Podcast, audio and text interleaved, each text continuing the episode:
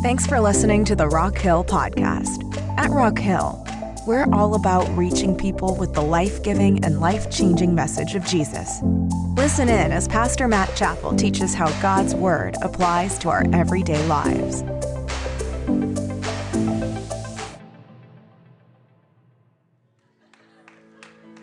And I'm looking forward to getting into our message today. We are in week number three of our series called Rhythms. And uh, we've been talking about what it looks like to function at a healthy rhythm in life and uh, what is a healthy rhythm for our soul. And uh, we've been looking at the Garden of Eden and what God established there, setting a precedent, setting a priority, and an example of what a healthy soul should look like. And uh, we've talked about several different things already in this series. We've talked about rest. How many of you enjoy rest? Anybody like that? Okay. Did anybody get any rest last night with the time change? Congratulations for being here, by the way. You made it on Time Change Sunday. And we talked about why it's important to rest. Ultimately, the reason why we rest is because we are relying on God, not on self. We don't have to go through life so busy and I got to figure everything out and I got to take care of my business and I got to do this. I got to. No, we need to trust God. We can rest and trust that He's in control. And then last week we talked about responsibility. How many of you were here last week? Can I see your hands? Uh, last week we talked about the, the responsibility that God gave Adam in the garden to keep it and to, and to till the ground and, and uh, to dress it. And so we talked about the importance of work and that God uh, has given us work not to be a curse, but to be a blessing. And how often do we have the wrong perspective about work? So often we think, man, I got to do this job just because I got to keep a job and make money. But one day I'm not to have a job. But in all actuality, the Bible says that that work is a blessing. And Jesus says, hey, I've given you responsibility to be a good thing. And so we've talked about the rhythms of rest, of responsibility.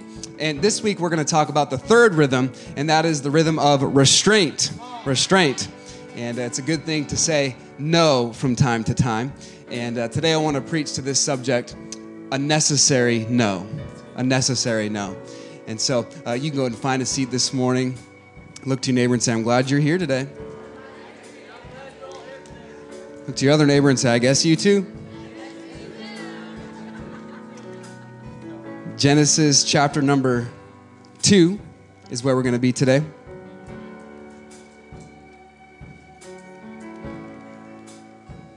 Genesis 2 and Genesis 3. Going to start reading in chapter 2, verse number 16. If you're there, would you say amen? amen? If you're not there, in a minute, we should have most of the verses on the screen this morning so you can follow along. The Bible says this in verse number 16 of Genesis chapter number 2.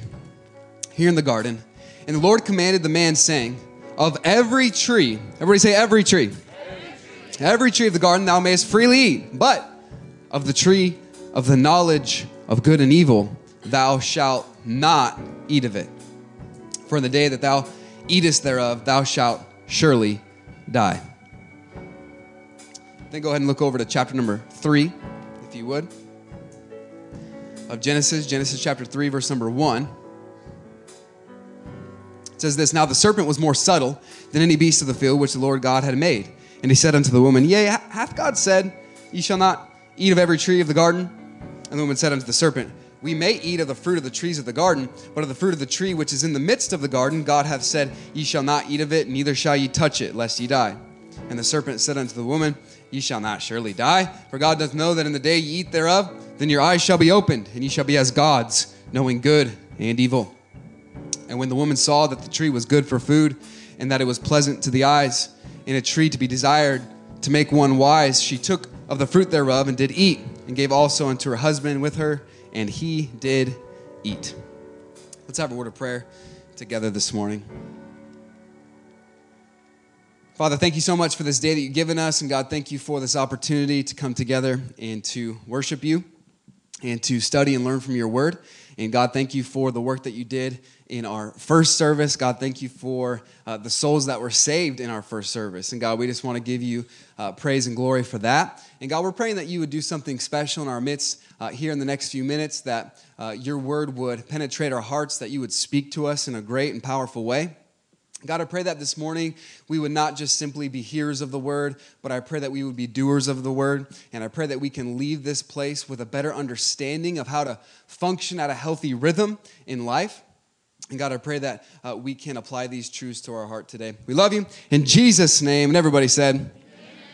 How many of you have ever wanted something that you just couldn't have? Can I see your hands? You wanted something, but you just couldn't have it. And uh, this year, I started out the year trying to eat healthy and I thought that I was to uh, count my calories and eat a little bit healthier than I had been eating. And uh, it started really with uh, the Daniel fast that we did at the beginning of the year. We wanted to uh, kick off the year with a Daniel fast and really uh, promote that time to give time and honor to the Lord and deny ourselves to, to pray and ask God to give us a great 2020. And I learned, though, as soon as you decide uh, that you're going to try to start eating a little bit healthier, it seems like every unhealthy food option is always readily available, like right in front of you. You know what I mean? And so uh, it seems like right when we decided to start eating healthy, there was a Raising Cane's that was put by my house, and I was like, this is going to be a real struggle because Raising Cane's just might be the Lord's chicken, not actually Chick fil A. But I don't know. We'll have to see. We'll have to see about that. And, uh, and, and, so it seems like anytime you try to eat healthy, there's always, uh, there's always uh, uh, something that's standing in the way, right? It's not an easy process. And Katie and I, we were eating with some family uh, towards the beginning of the year, and uh, we were out to eat, and we were at a restaurant, and they all ordered this giant chocolate cake, and it was like chocolate cake with ice cream, and Kate and I were just looking at each other like, this is, you know, this is not good, and uh, we really wanted some of that, but we were like, nope, uh, we're not going to partake, and Katie looked at me and said, but good news, on the menu there is breadfruit we're allowed to have breadfruit. And I was like, what in the world is breadfruit, you know? And I thought, uh, well, I like bread and I like fruit. Maybe this would be a good combination. Let me tell you, it's not a good combination, okay? Uh, breadfruit is not very good in my estimation. It tasted like a bar of soap and uh, uh it was not very, uh, very good. But it was difficult to see everyone else eating chocolate cake when we were eating uh, breadfruit. The other night, Katie was out of the house and I was watching our kids, and uh, I asked my son Luke, I said, Luke, what would you like for dinner? And uh, he said, uh, Can I have some ice cream with sugar on top? And uh, I was like, Luke, you can't put sugar on top of ice cream. It just doesn't work that way. And uh, I've learned in life that uh, the ability to practice restraint is not always an easy thing. The ability to say no to something sometimes is, is difficult for us to come to. And the Bible talks about this. James, uh, the pastor at Jerusalem, he talked about this in James chapter number four uh, when he said this. He said, From whence come wars and fightings among you? Come they not thence, even of your lust, that war in your members? Ye lust and ye have not, ye kill and you desire to have. Everybody say desire.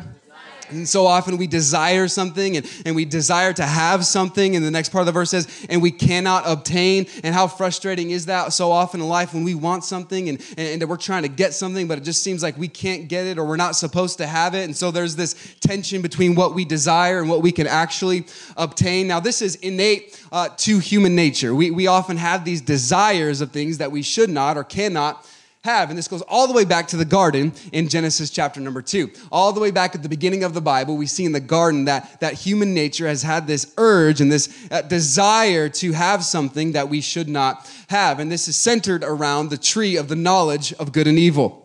How many of you are familiar with the tree of the knowledge of good and evil? Anybody like that? And uh, we see this in chapter number two, in verses 16 and 17, where the Bible says this in chapter 2 and the lord god commanded the man saying of every tree of the garden thou mayest freely eat but of the tree of the knowledge of good and evil thou shalt not eat of it for in the day thou uh, eatest thereof thou shalt surely die and so god god commands adam and eve and he says hey uh, you are not to eat of this uh, tree. You are not to partake of the tree of the knowledge of good and evil. But what's interesting is that uh, God does not give a particular reason why uh, they should not eat of the tree of the knowledge of good and evil.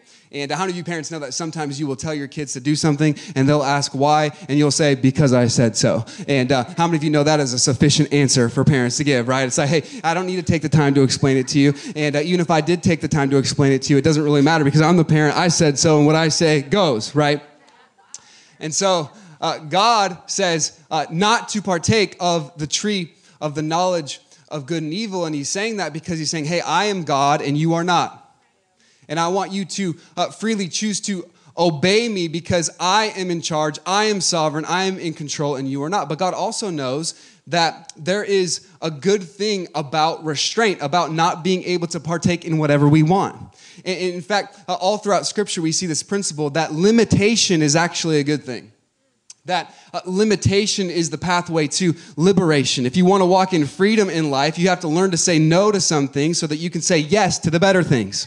And so God knew in his sovereignty that, hey, uh, uh, there, there needs to be uh, some restraint here. Now, also, if you think about it, you think, you know, uh, why would God put this tree in the garden in the first place? Like, like wouldn't it have been easier if God just didn't include the, the tree of the knowledge of good and evil? How many of you think, man, uh, uh, why did God even put that there in the first place? Well, really, if we lose that tree, we lose our definition of love because God wants to uh, God wants us to choose uh, to choose Him freely out of love. And if you if you lose uh, choice, you lose love. Forced love is no longer love, right? And so God says, I want you to be able to choose Me freely. Choose between good and evil uh, in and of yourselves. God did not want us to be mechanical beings. He wanted us to be moral beings, and He wanted to us to come to Him in and of our own will. And so he says, here's the tree of the knowledge of good and evil. And so it's reminding us that, that, that he is God and we are not, so that we can choose him freely and uh, that we can choose to love him uh, freely. And so we see God puts this uh, tree uh, in the midst of the garden and he's, he's, he's challenging them to walk in restraint. Now, we understand that restraint is a good thing uh, when it comes to many areas of life. Like, like we know this uh, in many areas. The other day, I took my son uh, Luke and we went to Disneyland. And uh, uh, my son Luke, he loves to ride all rides at Disneyland. It doesn't matter if they're big rides, little rides, he, roller coasters. He loves Space Mountain. He loves it all. And uh, uh, this was the first time uh, that we went that he was tall enough to ride the Matterhorn. Anybody been on the, the Matterhorn ride at, at Disneyland? And, and here's Luke on the Matterhorn and uh, he was excited. Uh, but this was the first time that we rode a roller coaster where I couldn't sit directly next to Luke. Usually, if you ride a roller coaster, I'm like sit next to him and I'll kind of hold on to him tight uh, just to make sure that he's doing okay. But this time, uh, I had to sit behind him because it was only a single uh, seat situation. And uh, I was not that worried though because he had some restraint. He had a seatbelt, he had a lap bar, he had a harness that was there that was going to protect him and keep him inside of the roller coaster. How, how foolish would it be for me as his father as they were coming down and checking, making sure all the lap bars were tight? How foolish would it be for me to say, oh, no, he's good. I'm just going to let him decide if he wants to have that bar or not. You know, I'm just trying to let him make his own choices. So just kind of let him decide. If he wants it, great. If he doesn't want it, uh, no problem at all. No, I understand. Hey, I want him to have that restraint there because where there is restraint, there is safety. Where there is restraint, there is protection. And so I'm going to welcome that restraint in his life. And I just want to encourage you today uh, that where there is limitation in our lives, there will be liberation. When we learn to say no to some things, God will open doors of opportunity to us that we otherwise otherwise would not be able to walk through. And so we have to understand that there is freedom in restraint. Uh, Jesus said this in Luke chapter 9, verse number 23, and he said to them all, If any man will come after me, let him deny himself. Everybody say, deny himself deny himself and take up his cross daily and follow me. And so uh, Jesus said, Hey, if you're going to be my follower, if you're going to be my disciple, you have to learn to deny self. Sometimes denying self can be a simple thing. Sometimes denying self could be, I'm not going to eat two bowls of ice cream, I'm just going to eat one. Uh, but sometimes denying self can be a very serious thing where you are avoiding uh, fornication or you are saying no to drunkenness or you're saying no to pornography and you're saying no to temptation. You're saying no to sin and you are denying your flesh. You're denying uh, that temptation, denying self. And this is the process in which Jesus calls us uh, to walk in. James Boice, he's an author, he talks about this tree, the knowledge of good and evil, and he says the presence of this tree would have reminded Adam that he was not his own God and that he was responsible at all times to his maker. This was a reminder. God is in control, and we are not. I read a story this week, uh, this, this, this, past week. Uh, there was a man in Kentucky and uh, he uh, decided that he wanted to have his license plate say i'm god. And uh, he wanted to have his license plate say say i'm god. And his name was ben hart. And uh, the license plate uh, they denied him. They said no you can't have this uh, you can't have this license plate. So then he got upset and he sued the state of kentucky and he said i want to have this this license plate. And so he ended up winning the lawsuit. The state of kentucky had to pay him $150000 so that he could drive around claiming to be god I just want to remind you what the Bible says this morning in 1 Corinthians chapter 8 verse number 6. But to us there is but one God. There is one God. Can I just encourage you we do not worship a plurality of gods. We do not worship self as God. There is one God. Uh, his name is Jesus Christ. There is one God and one mediator between God and man, the man Christ Jesus. There is one God. And so God says, Hey, I'm reminding you that I'm in control, that I am the one true God. And so we must submit to his will. And so God in the garden, he establishes this rhythm of restraint. He establishes this necessary no, the ability to deny self. And we see what happens in Genesis chapter number three. And of course, uh, Adam and Eve, uh, they go and they mess things up, right? They kind of drop the ball on this whole restraint thing. And uh, so I want to look this morning at Genesis chapter 3 and kind of uh, uh, learn how we can uh, walk in restraint and ultimately walk in freedom. And so I, I believe that Genesis chapter number 3 is a great example to us and how we can walk in restraint. Are you ready this morning? Let me give you four ways that we can walk in restraint and in so doing walk in freedom. Number one, you have to take God at His word. Take God at His word. In verse number one, it says this of Genesis chapter 3. Now, the serpent, everybody say the serpent.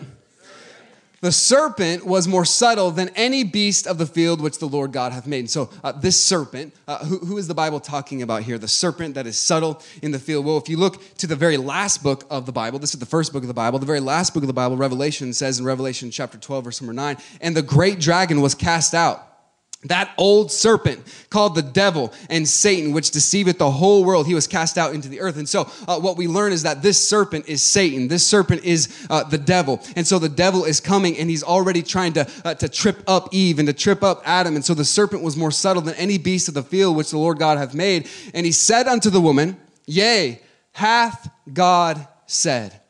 And here's the first temptation that Eve faces, and it's the temptation to doubt God's word. Did God really say this? Hey, hey, Eve, hath God really said that you can't eat of that tree? Did God really say that? And so, what we see here is that there's this questioning of God's word. And ever since then, ever since Genesis chapter 3, uh, there has been a questioning and a doubting of the word of God. Did, did God really say that? Does God really mean that? Yeah, hath God said? And we see two things taking place here. First, uh, there is a uh, bending of God's truth. There, there, there's a bending of God's truth because notice what it says in verse number 2. It says, The woman said unto the serpent, We may eat of the fruit of the trees of the garden, but of the fruit of the tree which is in the midst of the garden, God hath said, Ye shall not eat of it, neither shall ye touch it, lest ye die. Now, here Eve misquotes God because God didn't say you can't touch it. Uh, God just says you can't eat of it or you're going to die. And she says, Neither shall ye touch it. And so what we see is Eve is bending God's truth. She's taking what God said and twisting it just a little bit, just very subtly, and changing it to what uh, she thinks God was saying. And by the way, that is what is happening all over churches in America and all amongst Christians in, where we are just twisting God's truth and we are bending God's truth to make it fit what we want the Word of God to say rather than submitting to the Word of God. We're trying to take a verse out of context and say, Well, I think it means this. And for me, it means this. No, if God said it, we ought to trust it and take Him at His word for it. And so we are taking things that aren't scripture and we're elevating to the platform of scripture. And a lot of times we say little phrases and uh, we act as though they are Bible when in fact they are not Bible, uh, right? Uh, there, there's many phrases like this. Like people will say, well, you know what the Bible says cleanliness is next to godliness. The Bible does not say that. Uh, you know, people say, well, God helps those who help themselves. The Bible does not say that. Um, perhaps a common one that many people uh, believe is that, well, God's not going to give you more than you can handle. Uh, God's not going to give you more. Than, that's not true. Many times God gives you more than you can handle, but He'll never give you more than He can handle because He wants you to rely on Him and Him alone. And so we have to be very careful that when we approach the Word of God, that we're not trying to put our idea into the text, but that we're pulling God's idea out of the text. And there's a big difference. And so what we see here is that Eve is, is bending God's truth. And, and she's saying, He said we can't even touch it, but God never said that. I want to remind you that the Bible says in Proverbs chapter 30, verse number 5, every word of God, everybody say, every word every word of God is pure. He's a shield unto them that put their trust in him. And so we have to remember that the words of God are pure. Every word of God is pure. So uh, there's a there's a bending of God's truth, but then I want you to see there's also a belittling of God's truth. If you're with me, would you say amen? amen? There's a belittling of God's truth because notice what it says in verse number 4. And the serpent said unto the woman, Ye shall not surely die.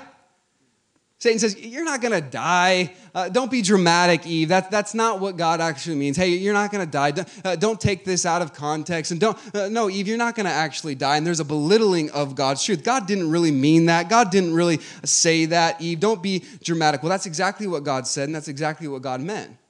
Because the Bible still says in Romans chapter 6, verse number 23, for the wages of sin is death.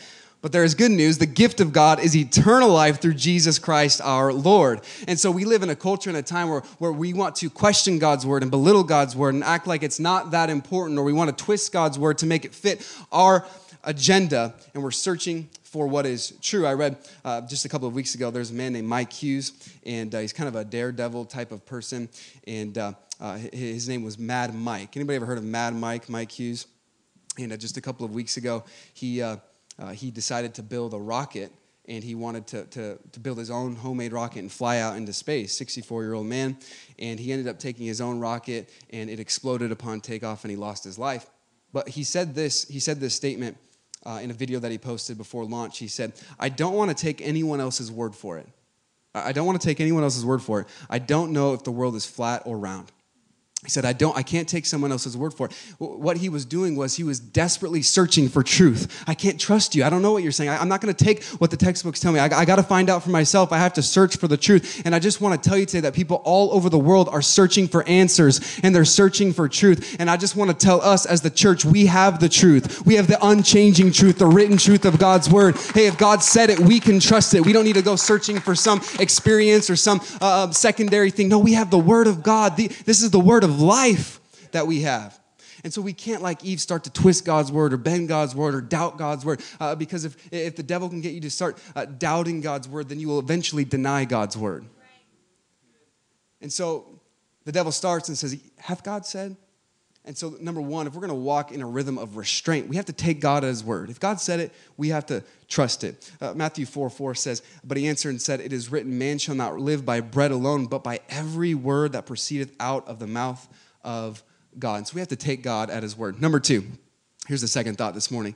Number two, be satisfied with what you already have. How, how can we walk in restraint and, and ultimately walk in freedom? Well, you have to be satisfied with what you already have. See, notice verse number five. It says this For God doth know in the day that ye eat thereof, then your eyes shall be opened, and ye shall be as gods, knowing good and evil. And here was this lie from the devil that, hey, uh, your life isn't good enough right now, Eve.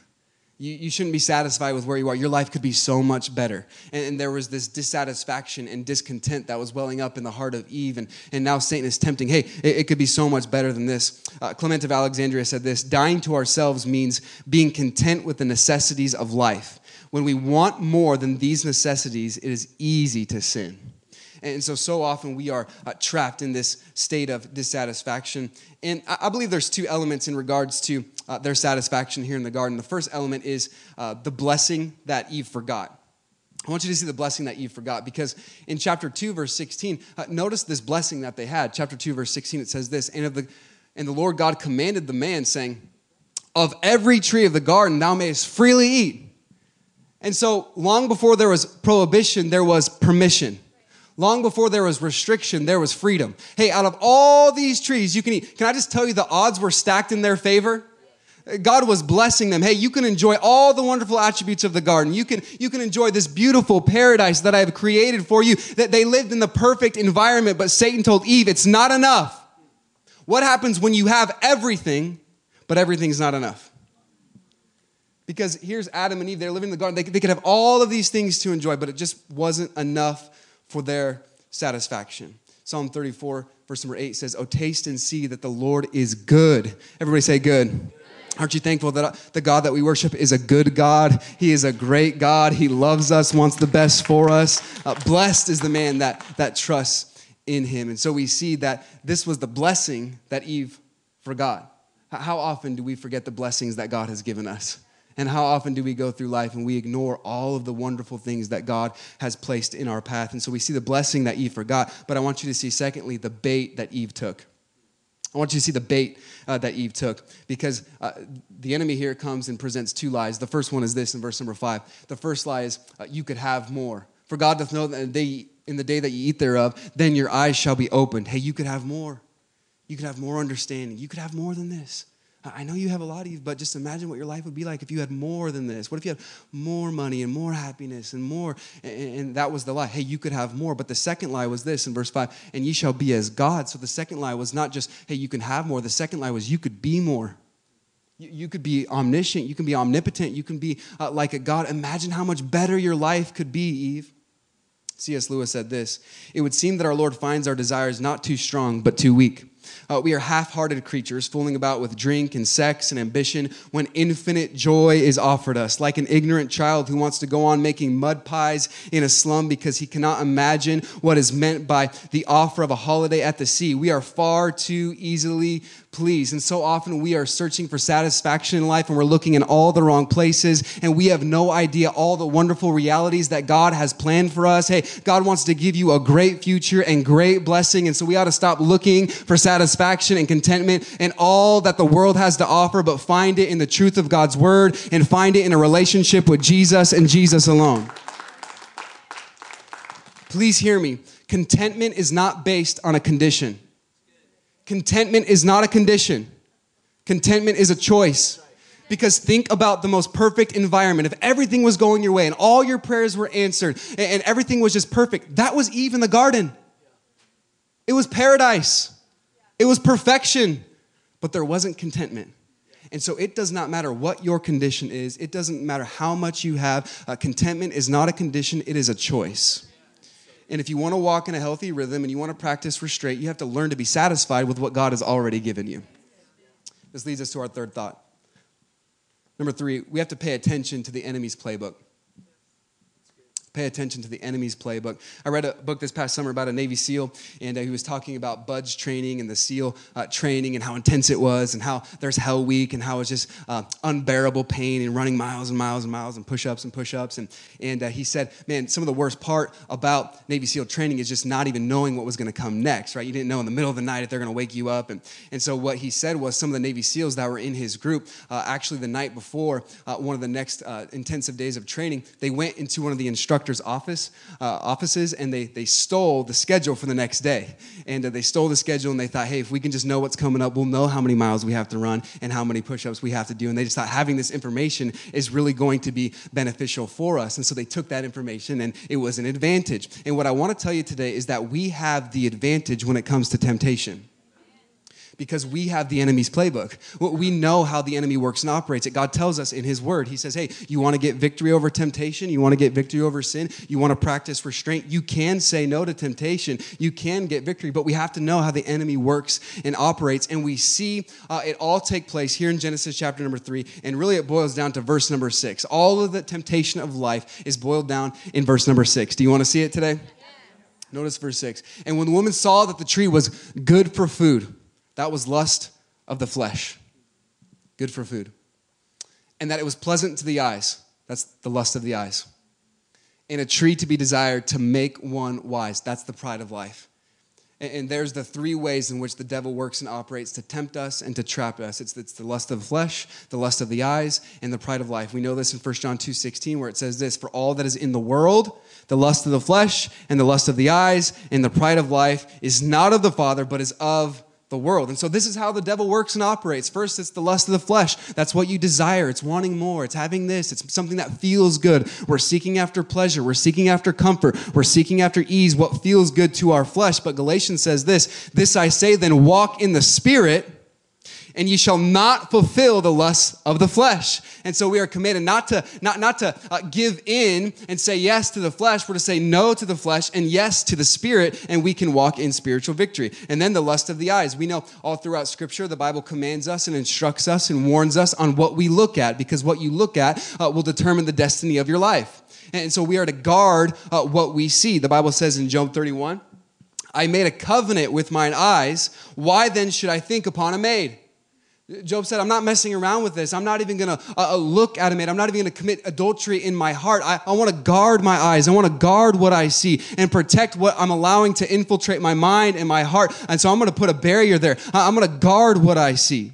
The Bible says this in Proverbs 23, verse number 31 Look not thou upon the wine when it is red, when it giveth its color in the cup, when it moveth itself aright. And so, what, what, what, the author there of Proverbs is saying is, hey, uh, if you're going to be tempted to drink alcohol and if this is going to be a struggle, then don't even look at the wine when it's in the cup. Don't even watch it. Don't even uh, give your eyes the glance in that direction. Hey, uh, you have to guard what you see. This is the lust of the eyes. And so often, the reason why we give in to temptation that leads to devastation and destruction is because first we haven't put that guard and filter in what we see. Here, Eve is like, that fruit doesn't look so bad. It actually looks pretty good. It's right in the middle of the garden. Everything else looks amazing, and that tree looks pretty. It was, it was what she saw. And so she saw that it was good for food. That was the lust of the flesh. But then she saw that, that it looked pleasant to the eyes. That, that, that, that is the lust of, of the eyes. But then the pride of life uh, to make one wise. And so often we fall into temptation simply because of our own pride. And pride is the, the root of all sin. And we want to be something or think of ourselves more highly than we ought to think. Madonna said this a few years ago. She said, I will not be happy until I am as famous as God. And that was her goal, that, that, that's her ambition. And so often we are walking around stuck in a perpetual pattern and a habitual pattern of sin because we think more highly of ourselves than we ought to think. But there is good news. Anybody want some good news today? Because uh, Paul knew all about the temptations and Paul knew all about uh, the struggle with sin. And he says this in Romans chapter 7. And I think it's so encouraging. Uh, Paul says this in Romans 7. He says, Oh, wretched man that I am. Paul was frustrated. Have you ever been frustrated with yourself? Uh, Paul said, Man, I'm trying to do right. I'm trying to get victory. I'm trying to defeat the lust of the eyes and lust of the flesh and the pride of life. And I'm trying to stay on this path. And it seems like all the things that I want to do, I'm not doing those things. And the things I don't want to do, that's what I'm doing. And Paul says, Oh, wretched man that I am. He's frustrated. And then he says this Who shall deliver me from the body of this death? He asks a great question. He says, I've tried in my own strength and I've failed. I've tried to be strong and I failed. I've tried to do everything that I'm supposed to do and I've, I, have gotten some counsel and I've done all these different things and I failed. And so he says, I, I recognize that if I'm going to get victory in this, I need a deliverer. I need a savior. I can't do it on my own. If I'm going to get victory, someone has to step in and save me and be a deliverer. And he says this I thank God through Jesus Christ our Lord. Can I tell you that Jesus is our deliverer and that Jesus is our savior? And in G- come on, anybody thankful today that Jesus has our victory and we can defeat sin, we can defeat temptation, we can defeat the pride of life, we can do that through Jesus Christ. Walk in the Spirit, and you shall not fulfill the lust of the flesh. And so today, if you feel like, man, I just can't get victory, I've just been in sin, and I've been in sin, I've been trying, I just keep on failing, I'm always going to be in sin, I'm always going to be defeated. No, the Bible says in Romans chapter 6, sin shall not have dominion over me. Sin is not your master. You can worship the King of Kings and the Lord of Lords, and he will give you the victory that you desire. And so today we have to understand how the enemy works. We have to recognize his playbook. It's always going to be the lust of something that we want, the lust of the flesh, something that we see, or the pride of life. But we can get victory over these things. And by the way, if you don't want to eat of the forbidden fruit, don't go by the forbidden tree. The Bible says this in Proverbs chapter 4 avoid it, pass not by it, turn from it, and pass away. How clear was he making it? Hey, if you're tempted, run the other direction. Some battles you win by fighting, some battles you win by running. In the battle of temptation, you win by running. You, you, get, you go the other direction, avoid it, pass not by it. And so we see we have to recognize the enemy's playbook. And this leads us to our last thought this morning. Number four. Do you have one more in you today? Yes. Number four. Consider the collateral of your choices. Consider the collateral. A lot of times, the reason why we habitually sin and the reason we can't practice restraint is because we think, well, this isn't really affecting anyone else but me. And if I'm struggling with a sin, if I'm dealing with it, this is kind of like my private thing. It's my private sin. It's my issue. It's my battle. And it doesn't really uh, matter because it's not affecting anyone else. But that's just not true. The Bible says in Romans 7 no man lives to himself, no man dies to himself. We do not have the luxury to just make decisions that don't affect other people. There's always going to be collateral. So watch what happens. And she took of the fruit thereof and did eat. She didn't practice restraint. She gave in to temptation. And gave also unto her husband with her, and he did eat. So, so because Eve sinned, now we have Adam sinning, and the Bible says, because of Adam, because of this, wherefore, as by one man sin entered into the world, and death by sin, and so death passed upon all men. Consider the collateral. One decision affected all of humanity. And now we are all born with a sinful nature. And there's a major problem now because we all struggle with sin that we can't get victory over. And the Bible says the wages of sin is death. You have to consider the collateral of your choices. Who are your decisions affecting? Sometimes we don't even know. I read an interesting story about Abraham Lincoln during the Civil War. And uh, he was really upset there was these army contractors that were that were charging them too much and that they were trying to rip the government off and charging way too much money and they were, they were losing money. And so Abraham Lincoln was really upset with these guys. And his Secretary of State, William Seward, decided to write a letter to them to let them know of their disgust for them. And so William Seward, the Secretary of State, wrote this letter and it was a scathing letter. It was a hateful letter. He said, let them have it, essentially. And he came to President Abraham Lincoln and he says, Here, I wrote this letter. And he read it to him. And Abraham Lincoln responded, It's not half harsh enough. Go back and just write something harsher, write something more mean. And so William Seward kind of was like, all right, took the challenge on. He went back, started writing this rage-filled letter, and uh, he, he, just, he just let him have it in this second letter, even 10 times more angry. Then he came back, and Abraham Lincoln said, now that's more like it. And William Seward was pretty excited about that. He's like, all right, I'm going to go drop this in the mail. And he said, no, no, no, no. Don't put it in the mail. Go put it in the fire. He understood that if he wanted to win the war, he couldn't afford to make new enemies. He said, even though it would have felt really good to send that letter, I know that's not what's best. So go put it in the fire. And what we see is that he practiced self restraint because he didn't want the collateral to spread further than he could control. So he said, I'm, I'm going to I'm gonna have some self control, I'm going to have some restraint here. I want to encourage you today consider the collateral. Think about those coming behind you. Think about your church. Think about your small group. Think about your family. I love what the Bible says in Romans chapter 5, verse 19. For as by one man's disobedience many were made sinners. Who is that one man? Adam.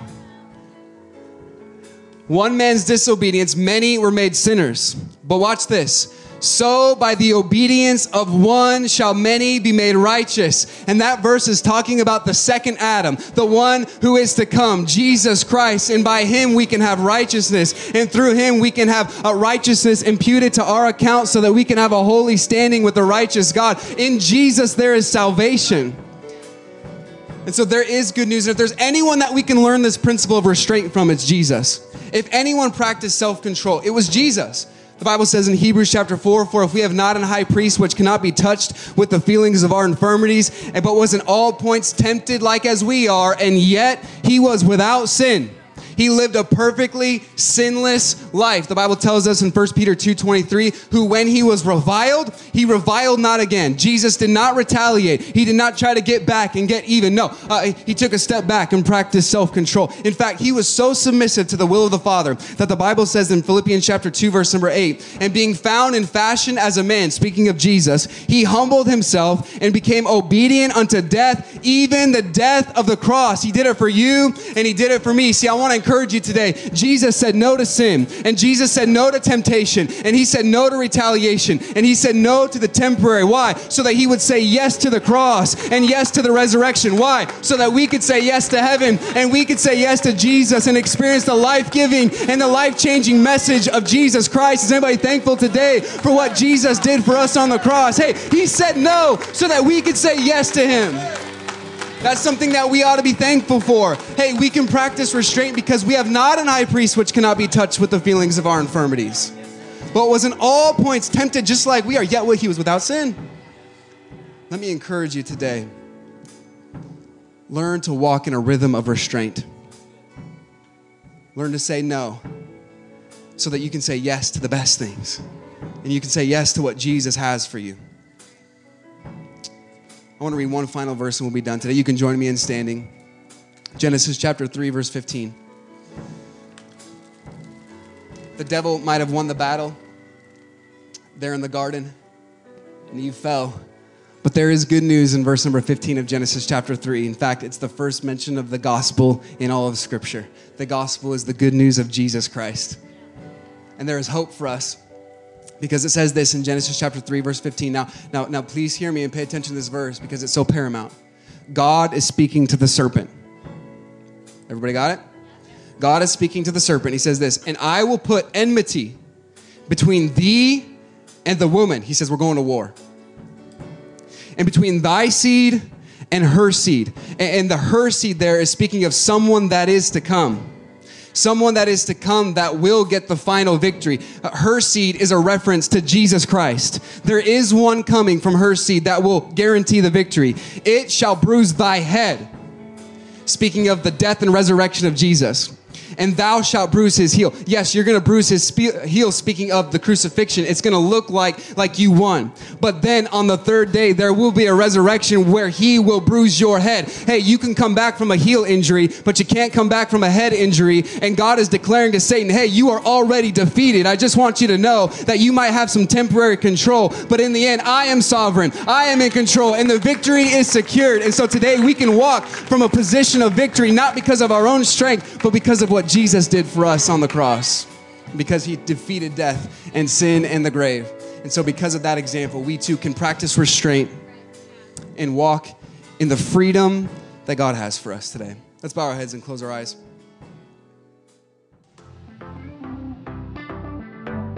Thanks again for listening today. If this message was an encouragement to you, let us know. You can email us at hello at rockhill.church and keep up with all the latest news at rockhill.church or on Instagram at rockhillchurch.